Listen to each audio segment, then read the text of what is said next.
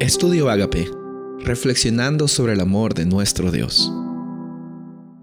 El título de hoy es La estructura de Daniel, Daniel dos cuarenta y cuatro. Y en los días de estos reyes, el Dios del cielo levantará un reino que no será jamás destruido, ni será el reino dejado a otros pueblos.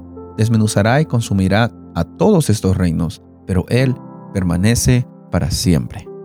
Dios permanece para siempre por los siglos de los siglos. Pueden pasar muchas cosas, pero Dios sigue siendo el mismo y es más, el amor hacia la humanidad que Él tiene va de aumento.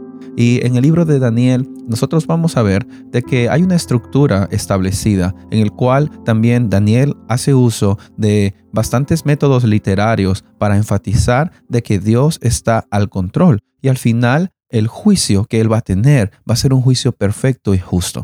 Nosotros tenemos miedo a la palabra juicio y vamos a hablar un poco más sobre eso en las siguientes semanas, pero la realidad es de que la estructura de los capítulos ha sido ordenada de una forma literaria tan hermosa de que se centra en los capítulos cuatro y cinco, donde el juicio de Dios, tanto como el juicio sobre Nabucodonosor, tiene el propósito de mostrar de que Él es bueno, Él es perfecto y Él anhela tener también como perfección y como eh, la bondad de que es Él. Quiere también tener un encuentro personal con su creación.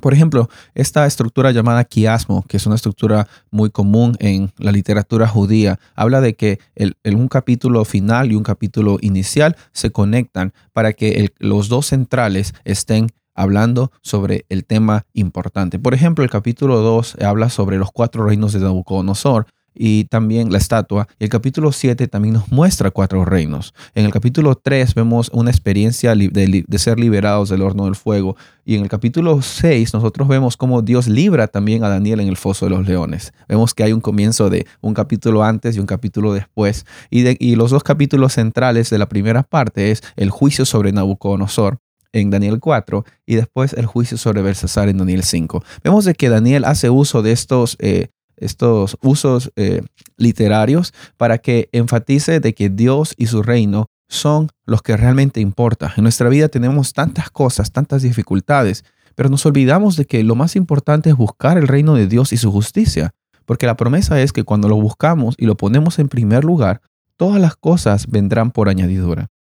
Otra cosa interesante también del libro es de que Daniel hace uso del hebreo, que es el idioma de los judíos, pero también hay partes que están en arameo. El arameo era como el inglés en, en los tiempos de ahora, ¿no? Era el, el, el lenguaje oficial de eh, intercambio, de comercio, de, de funcionarios. Era un, un lenguaje internacional que era conocido. En otras palabras, el propósito del libro de Daniel no solo era mostrar de que Dios era un Dios justo para los judíos. No, Dios era un Dios justo para toda la humanidad, para todo el mundo. Y eso es lo que Dios es. El Dios de Daniel es un Dios todopoderoso. Nuestro Dios, el Dios de este mundo, es un Dios todopoderoso y hay, un, hay una constante repetición en la estructura del libro de Daniel que nos muestra que en medio de los reinos humanos, como vemos la sucesión en Daniel dos, en Daniel siete, en Daniel ocho, en Daniel nueve, en Daniel diez al doce, vemos bastantes sucesiones de reinos, pero hay algo constante que al final siempre hay una etapa de lo que Dios hace en favor de la humanidad.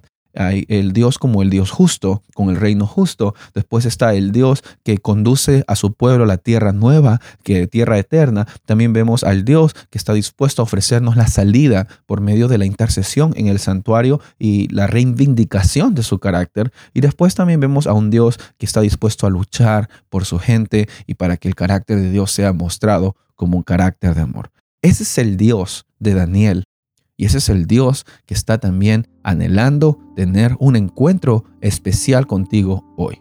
Recuerda que en medio de todo el uso literario, en medio de toda la estructura de Daniel, se encuentra de que Dios es el Dios todopoderoso. Él es más grande que nuestros problemas, que nuestras dificultades y ya venció para que tengamos vida eterna.